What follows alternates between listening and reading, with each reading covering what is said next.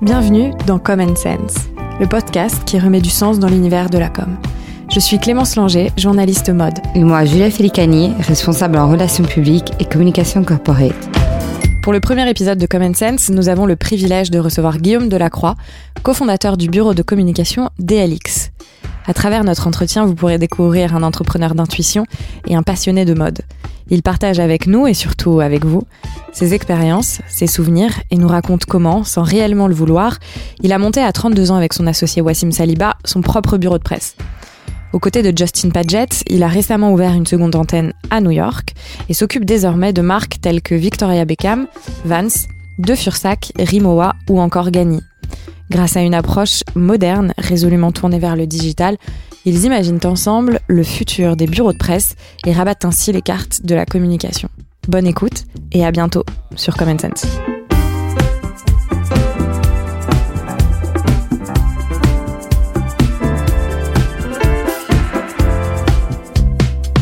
Chez Common Sense, nous, communication, on a décidé de le faire rimer avec confession.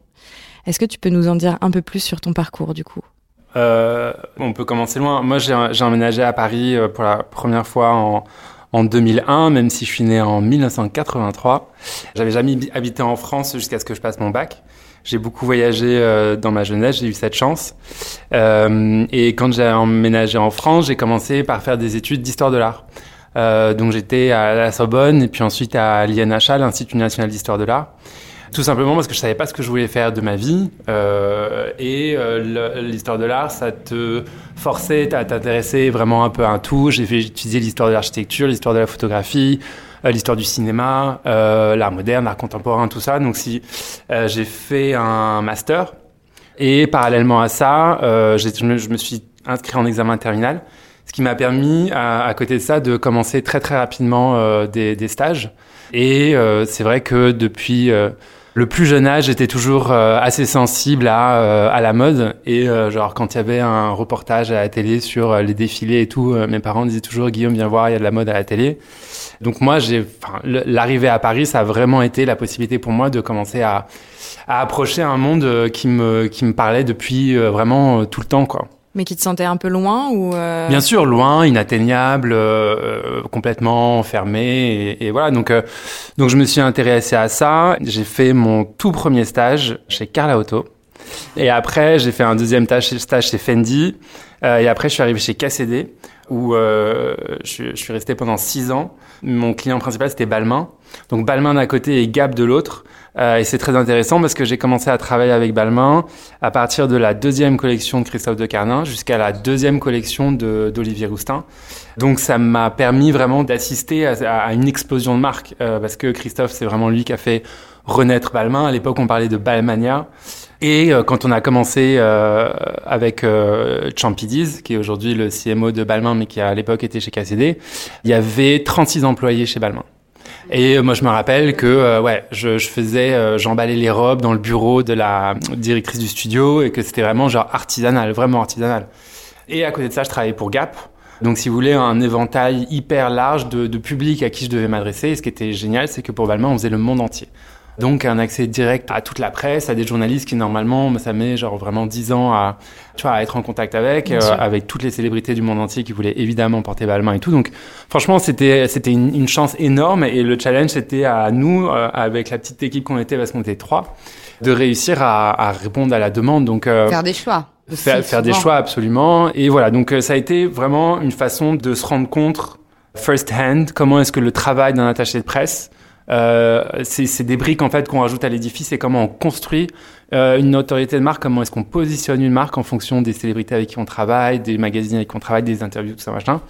Enfin, j'ai aussi eu la chance encore une fois de travailler avec euh, quelqu'un comme Champidis qui m'a vraiment appris et mmh. expliqué comment est-ce que ça fonctionnait, pourquoi on faisait ce choix plutôt que ce choix, pourquoi est-ce qu'on décidait de ne pas faire de pub, parce que voilà, pourquoi est-ce qu'après on commençait à avoir Vraiment un plan média et tout. Euh... Exactement. Donc euh, voilà, moi c'est quelque chose que j'essaie de continuer aujourd'hui avec l'équipe et il y a vraiment une idée de, de, transmission et de transgression aussi parce que bien évidemment il y a des choses euh, aujourd'hui qui sont plus du tout d'actualité donc euh, donc voilà donc après KCD je suis passé chez Armani où j'étais euh, responsable France de d'Emporio Armani EA7. D'accord. Donc là juste pour replacer un peu le contexte, tu es passé d'une agence multimarque à un bureau de presse en interne. Exactement, pour des raisons très très simples, c'est que le salaire n'est pas le même. Ouais, bien sûr. Et au bout d'un moment, quand on a fait 6 ans dans une boîte et qu'on a 26, 27 ans et qu'on a d'autres envies dans la vie, voilà. Et en fait, en allant chez Armani, ce que j'avais aussi envie de d'apprendre, c'était le rapport d'un gros mastodonte en fait de la mode et le rapport euh, euh, annonceur aussi. Euh, annonceur, c'est donc du coup quand euh, euh, bah, tu payes tes pages de pub et donc tu attends en échange un, un retour en, en, en, présence. Ça, c'était quand ça? C'était il y a quoi? 10 ans? Euh, je ne suis pas si vieux que ça, Clémence. non, allez, il y a 3 ans. Non, non, mais attends, mais en plus, en plus, t'as raison, c'était. Bah oui, parce que t'as monté, as monté DLX il y a, il y a 5 ans. C'était il y a 9 ans. Ouais, putain, coup de jeu. Mais euh, c'était il y a 9 ans, effectivement, parce que j'ai fait 2 ans chez Armani, ensuite 2 ans chez Balenciaga, et on a démarré DLX le 24 février 2015. Ouais. Donc tu as raison. Et il euh, faut juste euh, avoir en tête que ça n'a jamais été ma volonté. La seule chose que, que, que je ressentais, donc à l'époque j'avais 29-30 ans, euh, je me disais que le boulot d'attaché de presse, que tu le fasses 2 ans, 3 ans, 5 ans ou 10 ans, au final c'est un peu la même chose et tu tournais un peu en rond. Et je voulais vraiment me retirer de tout ça parce que je m'étais dit, écoute, t'es trop jeune pour commencer à, à voilà, à, à plus être passionné, blasé. À, à, blaser et à plus être passionné par ce que tu fais. Donc euh, même si euh, voilà, chez Balenciaga, j'avais un poste extrêmement confortable, euh, je voyageais énormément et, et j'avais une équipe vraiment canonissime et en fait c'était c'était bien, mais voilà, ça me nourrissait plus en fait, tout simplement. T'es resté combien de temps chez Balenciaga? Un an et huit mois. Euh, jusqu'à la nomination de. Pendant la Fashion Week de septembre 2014, j'ai une de mes anciennes clientes qui s'appelle Jess Christie, qui était une des responsables communication chez Gap à Londres, donc euh, époque KCD, qui est venue me voir et qui m'a dit, euh, maintenant elle avait été euh, nommée chez Matches Fashion, elle était directrice de la communication chez matchesfashion.com à l'époque. Elle m'a dit, on, on, va se lancer sur le marché français, euh, on cherche quelqu'un qui soit capable de euh, d'avoir une approche euh, vraiment euh, différente parce que euh, Matches Fashion c'est une plateforme de vente en ligne, parce que c'est uniquement digital et parce que à l'époque, si on réfléchit cinq ans en, en, amont, personne ne connaissait Matches Fashion en France. Et en fait, elle, elle m'a dit on a besoin de quelqu'un euh, en janvier. Et je dis mais en fait, l'histoire c'est qu'en France on a ce qui s'appelle un préavis. Donc si tu veux que je sois disponible en janvier, faut que, enfin, faudrait que je démissionne tout de suite quoi. Mm. Et elle m'a dit bah tu sais ce qu'il te reste à faire. Et on a eu la discussion mercredi, j'ai posé ma démission le jeudi. Et j'ai terminé Balenciaga le 24 février et j'ai commencé DLX le 25 février 2015. Et en fait, donc euh, j'aurais jamais conçu euh, de me lancer dans une histoire pareille euh, seul. Et c'est la raison pour laquelle euh, je suis allé voir euh, Wassim Saliba, qui est le cofondateur de DLX Paris, qui avait été euh, mon, mon, assistant chez KCD et qui a repris en fait ma place une fois que je suis parti, qui a repris Balmain et d'autres clients. Je lui ai dit bah voilà, il y a ce il y a ce, ce, ce truc qu'on me propose de faire euh, tout seul. Euh, franchement, j'en ai pas les épaules. On a tout à perdre, mais on a aussi tout à y gagner. Et il m'a dit, euh, OK, let's do it, quoi. Et donc, en fait, il a commencé, lui, à bosser en sous-marin dès le mois de décembre. Euh, le temps que moi je termine chez, euh, chez Balenciaga. Et après c'était parti. Quoi. Et après c'était parti. Ouais, c'est incroyable déjà comme parcours. Moi je vais juste revenir un tout petit peu en arrière du coup. Parce que je sais que tu as vécu à l'étranger, euh, que tu viens d'une famille de diplomates. Ouais. Moi, j'aurais aimé savoir comment, du coup, cette vie a forgé l'homme que tu es aujourd'hui Qu'est-ce que tu retiens de cette vie? En fait, euh, moi, moi, je dis toujours que euh, le, le, boulot de diplomate et le boulot d'attaché de presse, c'est la même chose. C'est-à-dire qu'un diplomate, il est chargé de représenter euh, les intérêts et les positions du gouvernement français à l'étranger. Tout comme un attaché de presse est supposé représenter les intérêts de sa marque euh, sur un marché donné. Donc en fait, c'est juste euh, un, un milieu différent, mais la fonction est la même. C'est comme ça que tu l'as expliqué à ton père? Non mais en plus, euh, désolé papa, mais c'est vrai que mon père, genre jusqu'à jusqu'à ce qu'on emménage dans ses bureaux, quand on a emménagé dans ses bureaux ici, c'est la première fois où mon père a dit qu'il était fier de moi. Et avant, c'est vrai que euh, il comprenait pas trop ce que je faisais. Je pense qu'on se trouve tous un peu dans cette position. C'est drôle parce que moi aussi, je viens de famille de diplomates et j'ai toujours vécu cette idée de transmettre la culture italienne venant d'Italie, le made in Italy. Mais c'est pas juste les, la partie diplomatique, euh, que, que c'est économique ou financière. C'est vraiment aussi le produit italien à exporter à l'étranger. Ouais, c'est vraiment cette idée de savoir-faire, de transmettre l'idée d'une culture et du coup de passer Bien cette sûr. parole. Et après, au-delà, de ça, le, le, le fait d'avoir beaucoup voyagé euh, dans ma vie, donc en fait tous les 3-4 ans, on, on, déménageait, on changeait de pays, donc d'école et tout ça. Euh, moi, je suis d'une nature extrêmement euh, réservée et timide, et pourtant, euh, j'ai fait le choix d'être attaché de presse, qui est complètement, voilà. Qui est contradictoire, mais pas antinomique. Ouais, mais le, le, truc, si tu veux, c'est quand tu déménages tous les trois ans et que tu arrives dans un nouveau lycée et que tu dois te refaire des amis, de nouer le contact humain. Au final, ça devient une, une seconde nature. Et j'ai passé beaucoup de temps à New York. J'étais au lycée français de New York pendant pendant quatre ans, donc ça m'a permis d'être vraiment biculturel, mm. ce qui fait qu'aujourd'hui, on a quasiment 50-60% de nos clients qui sont américains ou anglais. Et je pense que d'avoir quelqu'un qui certes est français mais qui comprend euh, leurs références et juste euh, leurs inside jokes et leur euh, slang et tout ça machin, c'est ils sentent qu'en fait ils sont euh, représentés par quelqu'un qui, qui, qui, les qui, les comprend. Pour moi la question parce que moi aussi je suis passée en maison, agence, j'ai fait un peu les deux parce que souvent on, on, après on se repose sur ses lauriers, on a besoin de se donner un peu un challenge dans ce métier. Est-ce que tu arrives du coup à nous expliquer, peut-être plus facilement que moi, quelle est la différence de travailler en interne, comme on dit, c'est-à-dire travailler en maison, et travailler en agence. Euh, Travailler en agence, faut vraiment être passionné, parce qu'en fait, tu travailles sur trois, quatre clients différents, tu es sollicité tout le temps, euh, donc tu le fais parce que, euh, parce que tu es passionné par la mode, parce que tu es passionné par je sais pas moi, la réflexion stratégique sur une marque, le développement d'une marque dans un marché spécifique, et tu prends vraiment à cœur de faire les choses. C'est vrai qu'en interne, c'est un peu plus tranquille, quoi.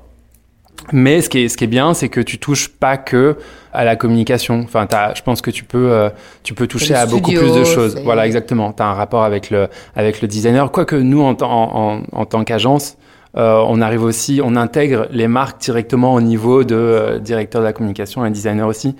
Euh, donc voilà, je pense que c'est comme tu le dis, il y a des moments dans ta vie où, où tu as envie d'avoir de, d'avoir des rythmes, un rythme de vie un peu plus calme. Et c'est vrai que là, quand tu es en, en, en, maison intégrée, c'est euh, en général euh, un peu plus euh, pas, pas, pas facile parce qu'après il y a des politiques internes qui sont à gérer et tout. Et moi je l'ai vécu et beaucoup de diplomatie entre en interne. Il y a beaucoup de pas marcher sur le pied de quelqu'un d'autre.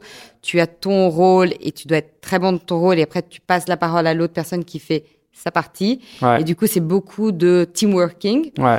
Et après, je pense, moi, quelque chose qui m'avait touché quand j'étais chez Chanel, c'était le, le, code. Et on parle le langage. C'est-à-dire qu'il y a, il y a des mots, il y a des façons de parler, il y a des termes. Ouais, je suis entièrement d'accord avec ça. Ouais. Ça, c'est, ça, c'est intéressant. Je pense que c'est intéressant d'être passé en maison pour comprendre qu'il y a des codes de maison. Mais moi, moi j'ai toujours trouvé, quand j'étais en, en maison, justement, que ce poids-là, c'était trop pour moi. J'arrivais pas à me conformer à, ça. Et c'est pour ça qu'au final, j'ai préféré genre développer ma propre structure parce que intégrer des maisons, euh, quand nous on arrive euh, pour des missions bien spécifiques et voir les choses de l'extérieur et, et, et, conseiller des choses comme ça, c'est une chose.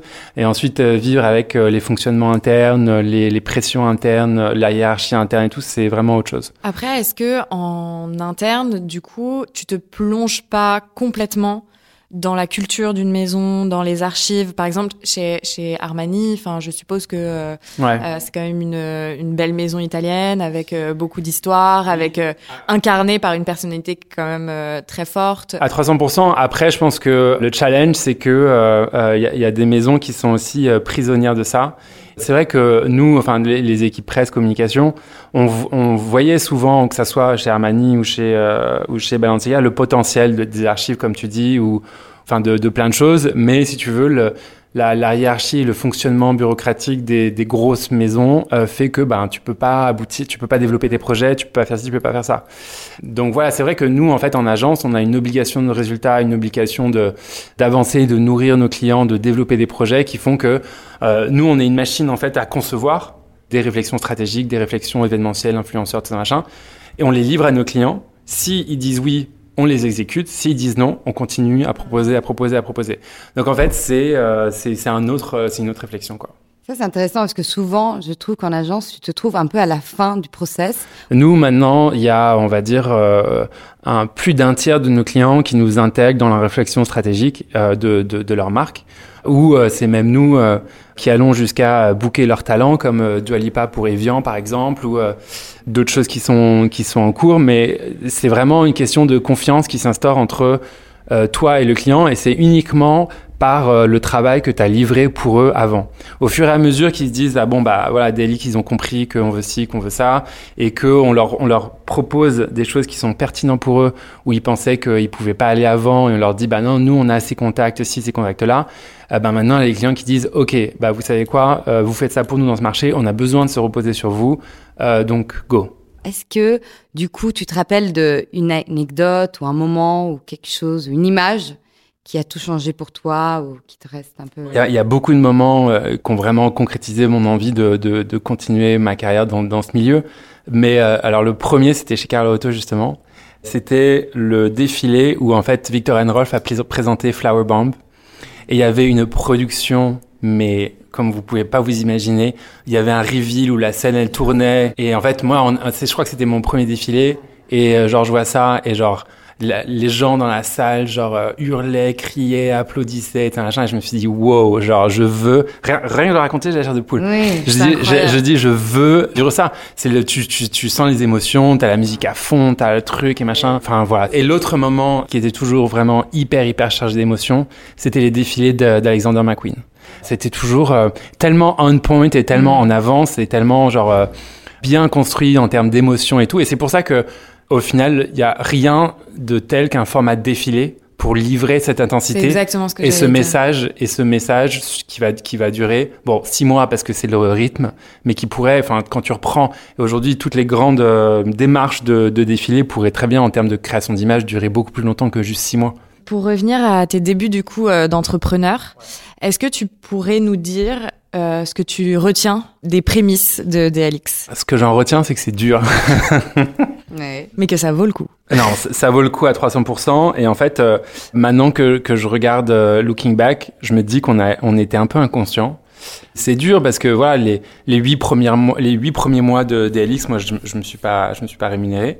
Ensuite pendant euh, l'an et demi qui qui a suivi j'étais rémunéré au SMIC et je me rappelle et c'est pas du tout pour faire euh, euh, Gavroche ou quoi que ce soit mais je me rappelle dans les premiers mois euh, je me rappelle d'une fois où il me restait, genre on était à la moitié du mois, il me restait 14 euros et genre 30 centimes pour m'acheter à manger jusqu'à la fin du mois. Et j'ai mangé, sans déconner, des carottes cuites et du riz pendant mais des mois et des mois et des mois. Et je me rappelle d'une fois où j'ai appelé Wassim et je lui ai dit, écoute, j'ai plus d'argent, ma carte passe pas, je suis à 500 euros de découvert et tout. Est-ce que tu m'autorises à payer sur la carte du bureau et j'étais obligé de payer mes cours sur la carte du bureau. Donc il y a des vraiment, genre quand t'entreprends, il faut pas avoir peur et il faut pas Faut genre. rien lâcher quoi. Et en plus notre métier c'est de toujours faire croire à tout le monde que tout est genre euh, Que tout va bien. que tout va bien et donc euh, et donc voilà mais il y a des moments qui étaient vraiment hyper hyper difficiles euh, mais après c'est l'excitation de voir que que les gens nous font confiance et tout ce qu'on a dû faire depuis ces cinq dernières années c'est montrer aux gens qui peuvent nous faire confiance et qu'on est capable de livrer des résultats à la hauteur de, de, ce que les autres grosses agences de presse faisaient à l'époque. Et c'est comme ça que ça, c'est comme ça que ça s'est développé.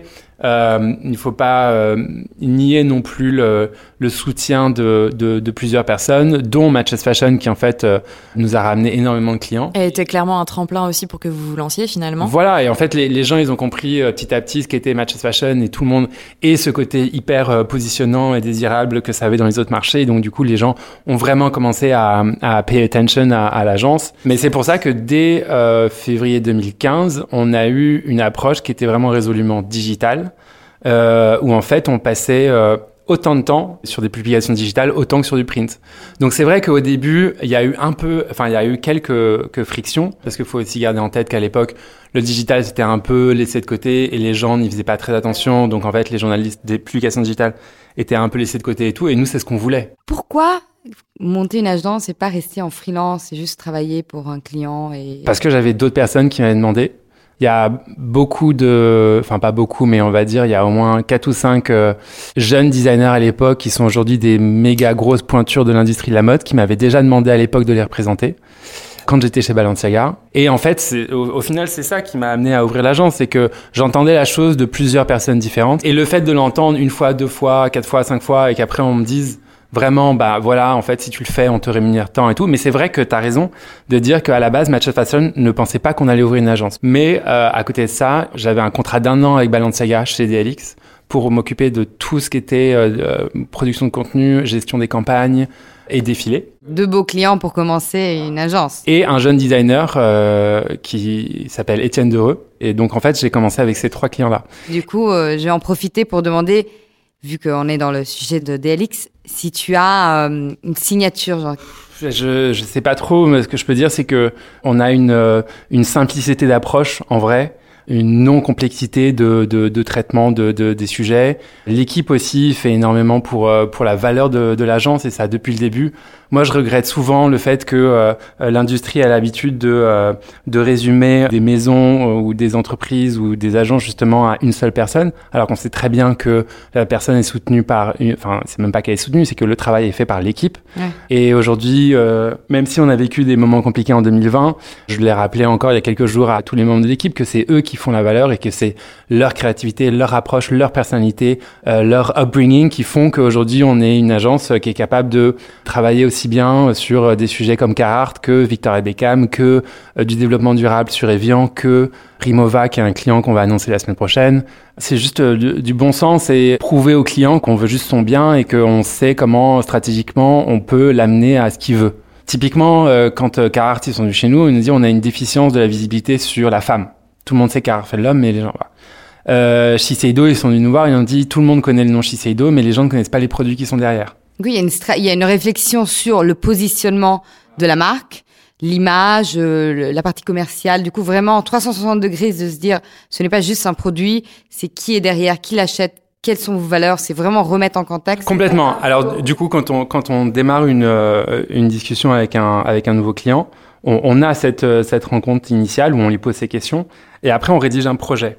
Et c'est vraiment une rédaction de projet, c'est-à-dire que et on me l'a déjà reproché, c'est-à-dire que moi j'écris, on va dire euh, je sais pas 15, entre 15 et 25 pages pour chaque client. On se retrouve avec toute l'équipe et on dit on fait des brainstorms, on balance des idées et tout ça machin. C'est assez unique. hein. Et donc en fait, c'est des analyses euh, de, on dit bah voilà, selon nous, vous êtes ci, vous êtes ça, il vous manque ci, il vous manque ça, faudrait faire ci, faudrait faire ça. Voici un rétro-planning, voici le détail de comment est-ce qu'on le ferait. Si on démarre machin, si on a ces clés là à tel moment, et si vous payez tel prix. et à partir du moment, il y a des négociations, des allers-retours. Si dès le début, on est honnête sur notre opinion de la marque et qu'on leur dit pas oui, bien sûr, on va vous faire ci, on va vous faire ça, alors que bon derrière, on sait que euh, bah, ils ont pas le bon directeur artistique ou qu'ils ont pas euh, Le bon positionnement, le bon storytelling. c'est tellement plus facile d'être euh, honnête avec le client et de dire ah, bah en fait si ça vous le paie pas ben vous allez avec une autre agence. Mais genre ici on, on vous considère comme ça. Ah oui donc typiquement il y a des marques qui nous disent euh, bah voilà euh, nous on compare notre marque à euh, Max Mara Isabelle Marant et je sais pas qui. Et nous on est là bah en fait si vous regardez même dans votre référencement Instagram quand on clique vos adjacencies vous n'êtes pas du tout à côté de ces marques-là. On est une génération qui, malgré tout, est plus jeune que la génération des grandes agences de presse, euh, grands bureaux de presse. Euh, Aujourd'hui, on se doit de d'être euh, transparent, honnête, et c'est juste plus simple en fait. En parlant de développement d'entreprise, Ouais. euh, est-ce que tu peux nous expliquer comment aujourd'hui tu démarches tes clients? Alors, ça va paraître vraiment odieux ce que je vais dire, mais peut-être une ou deux exceptions près, on n'a jamais démarché un client.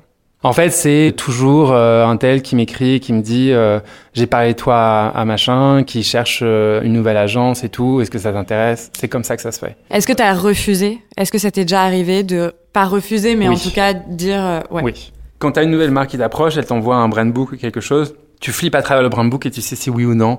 Tu sais si elle est structurée correctement, tu sais si elle a un produit qui répond à l'air du temps, tu sais si elle répond à, à une demande qui n'existe pas, tu sais. Et en fait, si ça remplit pas ces cases-là, enfin, moi, ça m'intéresse pas. Aujourd'hui, quelles sont tes relations euh, avec Matches Fashion justement? Parce qu'en fait, ils sont là depuis le début, ils Ouais. vous suivent depuis le début, ils sont encore là aujourd'hui. Ouais. Quelle sorte de relation tu entretiens On se considère, enfin, on fait vraiment partie de la famille et eux considèrent qu'on est vraiment une extension d'eux à Paris. Donc franchement, on est hyper reconnaissant et très grateful de cette relation. Et voilà quoi. Du coup, vous faites beaucoup plus que juste attaché de presse. En fait, en, en vrai, on est vraiment ce qu'on appelle un bureau de communication. On n'est pas une, on n'est pas un bureau de presse. Euh, tu vois là, pour un pour un des clients, euh, je suis en train d'aller visiter des boutiques à Paris. euh, on s'occupe vraiment de tout. On s'occupe de de recruter leurs euh, leurs égéries, leurs ambassadrices. On s'occupe de. euh, Enfin, il n'y a pas de limite dans dans ce que dans ce qu'on est capable de faire. Moi, ce qui m'intéresse aussi, c'est de voir comment la presse a évolué dans, Ouais. dans ce, dans ce milieu-là. Quelle est ta vision de la presse aujourd'hui? Quelle part prend la presse dans ton travail aujourd'hui? Nous, on conçoit vraiment, euh, on parle pas de presse, on parle de média. Et média, en latin, ça veut dire véhicule. Donc un média, c'est donc un véhicule d'information. Et à partir du moment où tu rentres dans ce prisme-là, tout est véhicule d'information, que ce soit toi, moi, un site internet, un magazine print et tout ça machin. L'observation, c'est que là où il y a cinq ans, tu avais des magazines imprimés et des balbutiements de sites, aujourd'hui, tout est véhicule d'information. C'est aussi bien des comptes Instagram, la radio, on vient beaucoup à la radio, à la télé, bah, les podcasts, typiquement, c'est un média, c'est un véhicule d'information, tout. Donc en fait, on, traite vraiment tout euh, également et pareillement parce que on, se rend compte aussi que tout média a sa communauté. Certes, une publication comme euh, Le Figaro est publiée à je ne sais pas combien de centaines de milliers par jour, donc à une audience plus importante, mais il y a certains clients qui n'en ont rien à faire de l'audience du Figaro et qui leur préfèrent l'audience de euh, d'un influenceur qui va leur apporter 230 euh, 000 clics euh, sur leur site en 24 heures. Ce qui se passe pour pour la presse écrite, c'est que à côté d'eux, ils ont vu l'arrivée d'autres médias et d'autres d'autres éléments qui sont capables de véhiculer une information et parfois mieux auprès d'une communauté. Plus rapidement. Et plus rapidement auprès d'une communauté bien plus ciblée. Mm. Donc c'est juste ça le sujet en fait. Mais ceci étant dit, la presse écrite n'est absolument pas morte et la presse mm. écrite va bien parce que la, les publications qu'on choisit de se positionner, qu'on choisit de dire bah nous on est euh, un télo, on est ça, on parle à telle communauté, nous on est euh, commercial, on est euh, on fait que des marques euh, qui sont à moins, qui sont pas des marques de luxe et tout. Mm. Quand tu choisis ton créneau, et ben aujourd'hui, on voit que toutes ces publications-là, elles, elles ont leur public et elles fonctionnent extrêmement bien. Les publications qu'on choisit de faire un peu ci, un peu ça, un peu ci, un peu ça, et qui en fait avaient le cul entre 3000 chaises, et ben aujourd'hui elles n'existent plus. Et il y a plein, il y a plein de publications beaucoup plus euh, commerciales qui voulaient avoir un lectorat beaucoup plus vaste, et en fait elles, elles ont perdu leur identité. Et c'est juste ça le sujet. Et, et, du coup, par rapport à ça, est-ce que vous avez mis en place une politique interne, par exemple de prendre d'autres jeunes designers ou de faire euh, de les aider? Alors, deux choses, c'est vrai que jusqu'avant Covid, euh, donc jusqu'à début 2020, chez DLX, on avait toujours trois projets pro bono. Donc en fait, on prenait euh, des designers, et on, avait on a toujours eu ce système où on prenait trois projets, donc un jeune designer ou un nouveau produit ou euh, euh des choses comme ça, et on leur disait pendant 6 à 8 mois, on travaille pour vous gratuitement, et dans 8 mois, vous commencez à payer, il s'avère juste que à partir du moment où on a eu euh, le Covid, moi, je les ai appelés et je leur ai dit que voilà, la situation faisait que je pouvais plus demander à mon équipe de passer du temps gratuitement sur des clients et qu'on devait se resserrer sur sur nos, nos, nos, core clients et les gens qui vraiment faisaient vivre l'agence. Le développement durable chez DAX, c'est un sujet que euh, on a traité euh, dès le début. Euh, moi, en fait, j'ai grandi dans le développement durable parce que mon père a, a, a, bossé dedans toute sa vie. Il a négocié des traités sur euh, la, la, la, sauvegarde ou la limitation de la pêche de baleines dans la mer du Japon, des choses comme ça. Donc en fait, c'est des sujets auxquels j'ai été sensibilisé euh, dès le plus jeune âge et c'est quelque chose que j'ai, je me suis toujours dit à partir du moment où tu auras ton agence, enfin ta plateforme, quelle qu'elle soit, t'apportera ces sujets euh, qui sont des sujets de développement durable. En 2015, euh, début 2016, quand on a signé notre premier client de développement durable, c'était un producteur de laine traçable de Patagonie.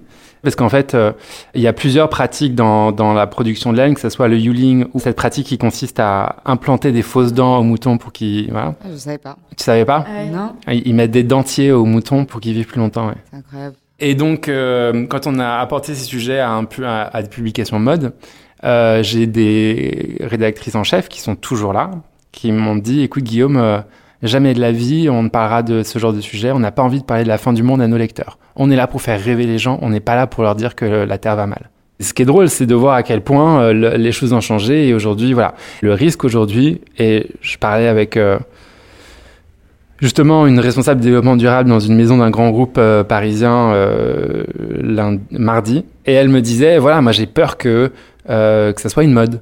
Parce que euh, le, euh, le, pic de la mode du développement durable, euh, d'après elle, il est déjà passé. Donc en fait, la responsabilité maintenant en revient au consommateur. C'est le consommateur qui doit acheter correctement et qui doit consommer son vêtement ou son truc euh, durablement. C'est ça le sujet. Évidemment, une marque doit être responsable et doit euh, utiliser des matières euh, traitées ou, ou, ou euh, en termes de logistique et tout ça machin, euh, doit remplir tous ces critères-là. Mais c'est surtout à nous, dans la façon dont on consomme, euh, d'être responsable. Et du coup, pour revenir à tes équipes et pour revenir du coup à ton associé ouais, Wassim, Saliba, qui lui aussi est attaché de presse. Vous avez du coup le même parcours parce que j'ai compris que vous êtes passé chez Cassé. Du coup, vraiment un petit peu le même background. Comment vous vous repartissez les rôles? En, fait, euh, Wassim, il, gère, il gère ses clients vraiment euh, indépendamment et euh, voilà. Euh, moi, j'ai un peu une vue sur sur tout le fonctionnement de l'agence. C'est vrai que Wassim est un peu plus sur le côté administratif que moi, mais en fait, si de, de manière générale, les choses se font de manière complètement organique. Et peut-être qu'un jour ça va ça va coincer en termes de développement de l'équipe et tout, mais c'est vrai qu'il n'y a pas de rôle clairement euh, défini et démarqué. Quand il y a besoin de faire quelque chose, c'est fait. En vrai, il y a personne n'a de titre chez DLX parce que euh, moi j'ai toujours vu que ça soit en maison ou dans les agences multimarques où tout le monde courait après pour se dire que j'étais plus que un tel, plus que machin. Mais je, je, je comprends qu'il y ait des gens qui en aient besoin. Euh, c'est juste que euh, moi, j'ai pas de signature, personne n'a de titre dans sa signature, et en fait, euh, c'est c'est très euh, fluent, tu vois. Moi, je, enfin, à côté de moi, il y a aussi bien la stagiaire qu'un junior que. Et c'est efficace. En décembre 2019, j'étais allé voir un coach parce que c'est vrai que j'avoue hein, que euh, je perdais un peu les pieds sur l'organisation et tout, ça allait très vite, on, l'agence elle prenait quand même une ampleur et tout, et je me suis dit, est-ce que justement il faut que euh, j'instaure une hiérarchie, un fonctionnement en disant toi tu reportes un machin et tout. Bon après il y a eu le Covid qui s'est passé donc euh, les choses se sont calmées, mais euh, voilà je pense que certainement j'y viendrai. L'époque qu'on vient de vivre l'année dernière avec le télétravail, ça aussi, tous les employés ont la liberté de travailler de chez eux s'ils le veulent. Pour la plupart, ils ont préféré revenir travailler au bureau. Et il y en a certains qui prennent un jour, voire un jour et demi par semaine, qui travaillent chez eux. Et on se rend compte que c'est hyper bénéfique parce qu'ils deviennent euh, plus créatifs euh, parce qu'ils se concentrent mieux sur certains sujets quand ils bossent de chez eux. Et donc voilà, donc c'est être euh, ouvert à ça, être ouvert à, à, toutes les possibilités, les intégrer dans le fonctionnement de l'agence au sens plus large si jamais, et, et de voir quoi. Et pour revenir un petit peu à New York, mhm. en 2018, si je me trompe pas, en septembre, je sais que tu es très attentif aux dates, tu as ouvert un bureau à New York. Avec Justin Paget, ouais. Pourquoi? Parce qu'encore une fois, il y avait pas mal de gens euh, qui, qui, qui nous demandaient euh, si, on, si on pouvait les représenter aux États-Unis. Et c'est encore une fois Matches Fashion qui nous a permis de, de, de, de faire ça. Ça s'est passé en février 2018 à un événement pendant la Fashion Week euh, parisienne où en fait, euh, je sais pas si on devrait le dire, mais je vais le dire, on avait tous un peu trop bu. mais Justin Paget à l'époque, il était VP de Black Frame aux États-Unis. Euh, et il représentait Matches Fashion pour les États-Unis. Et on se connaissait depuis très longtemps déjà. Et donc moi, je gérais Matches Fashion en France. On s'était dit en rigolant avec l'équipe Matches, on disait bah en fait euh, on devrait travailler ensemble et euh, et représenter genre Delix devrait représenter euh, Delix aux États-Unis. Et donc ils m'ont dit écoute euh, Guillaume, tu nous en parleras quand tu seras plus bourré, mais bon là pour l'instant c'est gentil, mais il est 2 heures du matin, on passe à autre chose. Lendemain matin, 10h, j'envoie un mail et je dis euh, by the way, genre j'étais complètement sérieux, genre euh, si t'es pour, je suis pour et t'es machin. Donc ça c'était en février et on a ouvert en septembre. Donc en fait, l'idée c'était de construire un pont entre les deux agences et qu'on s'enrichisse euh, mutuellement. Donc donc moi je suis basé ici à Paris. Vous faites l'Europe d'ici? On fait l'Europe d'ici et on fait toute l'Amérique du Nord depuis DLX New York, aussi bien euh, New York que Los Angeles parce que l'équipe de DLX New York est à Los Angeles très très souvent. Et je pense qu'il y a, y a tout un sujet qu'on a qu'on n'a pas évoqué jusqu'à maintenant, euh, mais il y a une chose euh, qu'on fait de plus en plus, c'est du recrutement de, de clientèle. Y a, y a euh, la Californie, c'est l'équivalent de l'économie de la France, c'est un énorme marché, donc c'est aussi pour ça. Et bah, depuis 2015, depuis le début, en fait, un, un des un des jobs que nous a confié Matches Fashion, c'était tout simplement de bah, recruter le client français. Et aujourd'hui, euh, tout un, un, pendant de notre activité, c'est de trouver des activations commerciales pour nos clients. Mm. On a fait aussi euh, euh, le lancement d'une marque qui s'appelle Weekday en France, qui s'est intégrée en France, je crois, en 2017. Euh, et on avait développé toute une activation pour, pour recruter la clientèle parisienne. Et ça, c'est des idées que, enfin, c'est des choses qu'on fait aussi chez DX. Parce que avant tout, c'est vrai que euh, on parle beaucoup de, de communication, etc. Mais c'est vrai qu'il y a quand même un intérêt commercial. En tout cas, il faut que la marque vive pour que la communication euh, reste vivante, etc. Il faut que la marque engrange du chiffre d'affaires. Et donc, c'est aussi à travers un équilibre entre de l'image et des activations commerciales euh, comme tu le fais, que tout ça se met en place et s'emboîte. Beaucoup de marques, si on parle de la France hein, spécifiquement, beaucoup de marques viennent nous, euh, viennent nous voir et ont une réflexion parisiano-parisienne.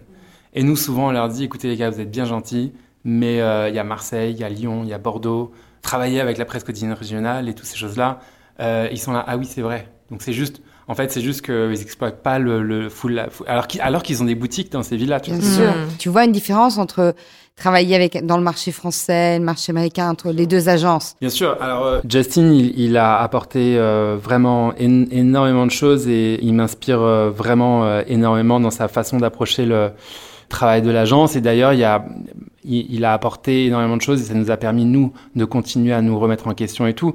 Aux États-Unis, il, travaille beaucoup sur sur les, les, introductions à des différentes communautés, tu vois, à te présenter un euh, chief curator du MoMA ou le euh, un chef ou des choses comme ça. Et en fait, euh, ils communiquent par par les communautés de ces gens-là. Et donc ça, c'est un truc qui aujourd'hui est un peu plus évident, mais qu'il était moins en 2018. Et ça, c'est quelque chose que j'ai beaucoup appris de, de, Justin. Identifier les bonnes personnes. On dit toujours à nos clients, bah voilà, pour repositionner votre marque ou vous apporter ce que vous cherchez chez nous, les 10 introductions qu'il faudrait faire sur le marché sont ces personnes-là si un jeune entrepreneur maintenant te demande donne-moi un conseil euh, dans, dans le monde de, la communication, comment s'y prendre? Non, mais en fait, c'est de, c'est de, de faire attention à tout le monde. Moi, je me dis que, tu vois, par exemple, dans 5 ans, ma stagiaire, euh, elle va, euh, j'en sais rien, moi, être la directrice d'une galerie d'art ou être, euh, voilà. Donc, faut juste considérer tout le monde, si tu as pris du temps dans ta vie pour, euh, pour rencontrer quelqu'un et travailler avec quelqu'un, euh, c'est bête de, euh, de, de, la perdre de vue par la suite. Et voilà, et ça vient juste enrichir ton, ton, ton, ton réseau. Et c'est ça le plus important, je pense, aujourd'hui. Selon toi, qu'est-ce que ça signifie aujourd'hui le terme communication? Tout à l'heure, tu nous as défini le terme média. On va faire encore un peu d'étymologie. Pour toi, ça veut dire quoi aujourd'hui communication? C'est vraiment le, la possibilité de te connecter avec ton audience en fait, mm. de solliciter ton audience existante et d'aller en, en, conquérir une nouvelle. Et pour travailler dans ce milieu, ouais. c'est quoi pour toi les qualités principales? Par exemple, quand tu recrutes, ouais. Euh, quelles sont les qualités que tu recherches? La patience, la discrétion et le mérite. Enfin, et la passion aussi. Plus que jamais, après l'année qu'on vient de passer, aujourd'hui, on doit travailler avec des valeurs parce que voilà, il se passe trop de choses dans le monde et genre les choses sont trop compliquées et euh, si euh, si si t'as pas des une morale et, des valeurs, euh, enfin ça part vite en, sucette quoi. Et donc tu parlais de passion. Mhm. Qu'est-ce qui te passionne aujourd'hui dans ton métier? Euh, ce qui me passionne vraiment, c'est de, c'est de voir comment est-ce que euh, le travail de l'équipe aide les marques et fait avancer les marques. Et on le voit, il y a des clients qui, surtout pour le coup, les, les, les plus petites marques, qui nous disent ben voilà, enfin, quand on a commencé à travailler ensemble, on était là. Aujourd'hui, on en est là. C'est grâce à vous tu sens ta valeur et tu sens que tu as raison d'être en fait, en mm. vrai, professionnel en tout cas. Du coup, en repartant de l'année dernière, du coup, qui a été une année très difficile, je voulais savoir comment vous l'avez vécu ici au sein de DLX, comment toi tu l'as vécu, mais bien sûr l'agence et, les employés. Ouais, euh, bah voilà, enfin, je vais pas, je vais pas vous le cacher, hein, ça a été un, un véritable challenge et euh, euh, pour dire vrai, on est, on est toujours dedans. Pendant le premier confinement, on a euh, développé une newsletter qu'on envoyait euh, tous les jours et puis ensuite toutes les semaines à nos clients euh, en faisant des partenariats avec des agences locales dans chaque pays européen. En fait, on partageait des informations sur bah, l'état de la presse, sur quel magazine shootait, quel magazine shootait pas. Donc on avait une, une longue newsletter qu'on envoyait à tous nos clients et je pense que c'est ce qui fait qu'on a pu en garder beaucoup.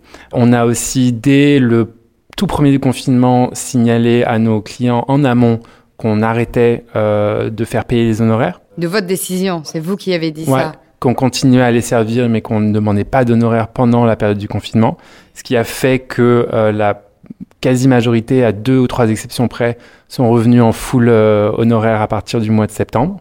Mais bon, voilà, je vais pas vous cacher qu'on a perdu euh, six clients, que parmi les plus gros clients de l'agence, que ça nous fait un énorme euh, trou dans le chiffre d'affaires, que en fait, on a eu une gestion extrêmement, extrêmement safe de l'agence depuis le début. Et là, je remercie au passage notre directrice administrative Dolores Marin, qui est accessoirement ma tante. Grande famille DLX. Voilà.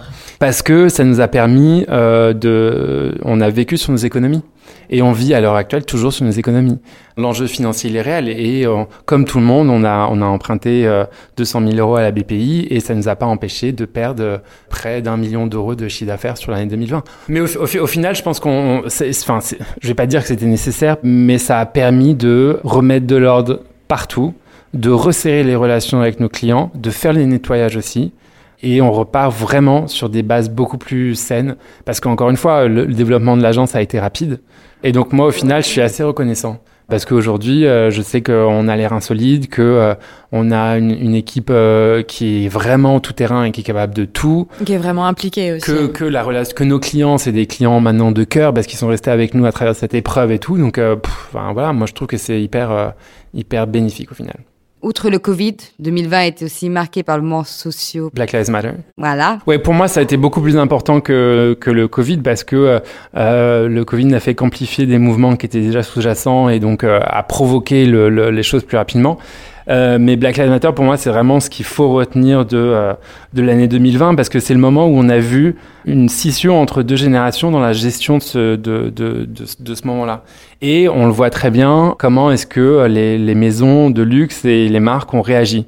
Et on a vu que, bah, typiquement, des... Euh, euh, des maisons qui avaient un, une direction ou juste des équipes un peu plus âgées, enfin ça joue à, j'en sais rien moi, moins d'une dizaine d'années, tu vois, mais euh, n'ont pas senti l'importance du moment et n'ont pas réagi.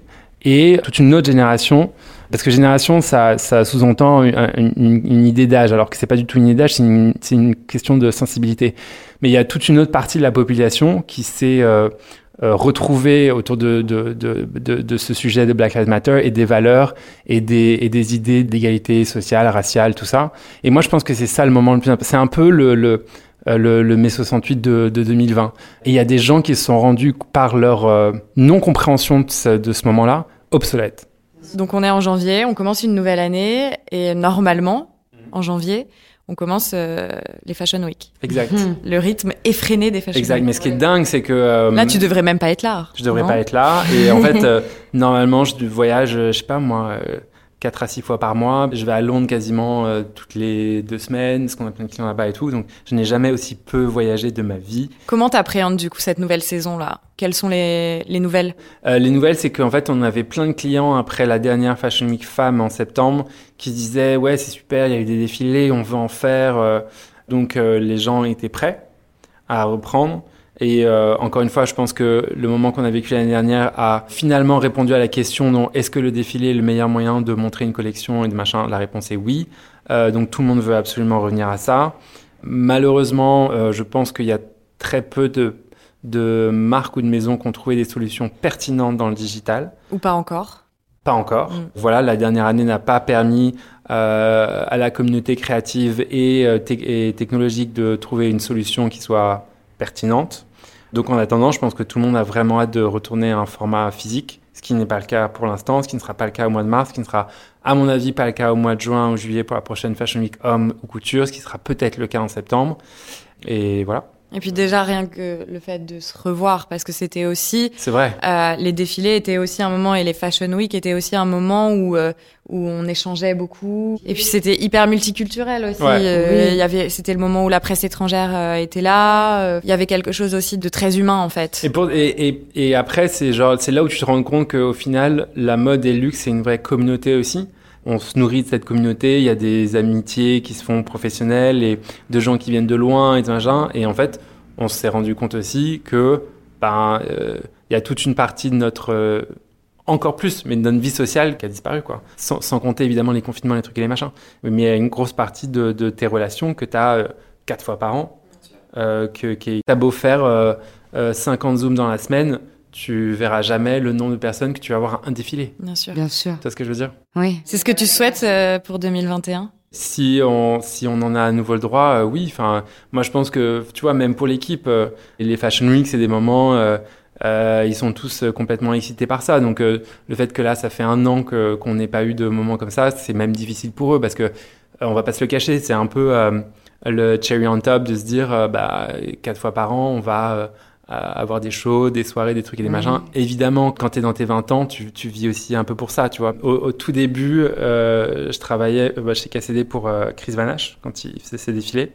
Et je me rappelle d'un défilé où en fait, euh, et je sais plus pour quelle raison, mais on avait dû travailler jusqu'à 5 heures du matin. Et à un moment, je lève la tête et il fait jour, s'il te plaît. Non. je te jure. Et j'étais là genre, ah ouais, en fait, le défilé est dans trois heures, tu vas aller prendre une là douche là. et tu repars. Mais c'est génial. Enfin, je veux dire, euh, si tu trouves pas ces moments géniaux, ben déjà, tu les vis pas. Et puis après, tu laisses tomber parce que tu, tu le fais pour, pour cette adrénaline et pour cette passion et tout machin. Il y a une autre histoire que je peux te dire aujourd'hui, mais mon premier défilé chez Balenciaga, pareil, on avait travaillé jusqu'à hyper tard et tout ça machin. Le lendemain matin, le défilé était tôt, donc euh, je prenais tout le, le plan du défilé, les seat cards et tout. J'arrive chez moi, je prends ma douche, euh, je me mets dans le lit, je dis les affaires sont prêtes, machin. Et là, je dis, j'ai oublié les seat cards, le plan, le truc, les classeurs, les listes des invités. Les gens ne se rendent pas compte, mais c'est un énorme stress. Je, je venais de commencer, je crois que j'étais toujours en période d'essai.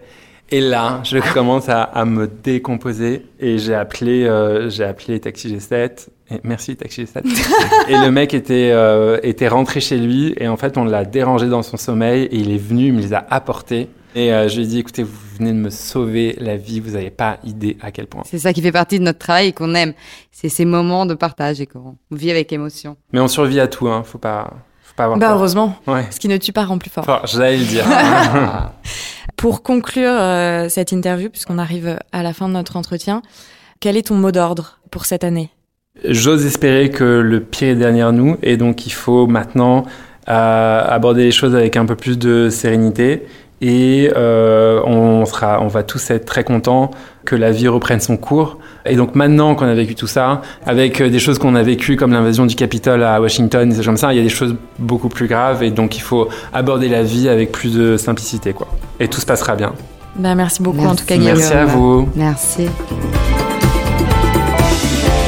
Que ce soit sur votre plateforme d'écoute ou sur le compte Instagram de Common Sense, likez, commentez, partagez et communiquez.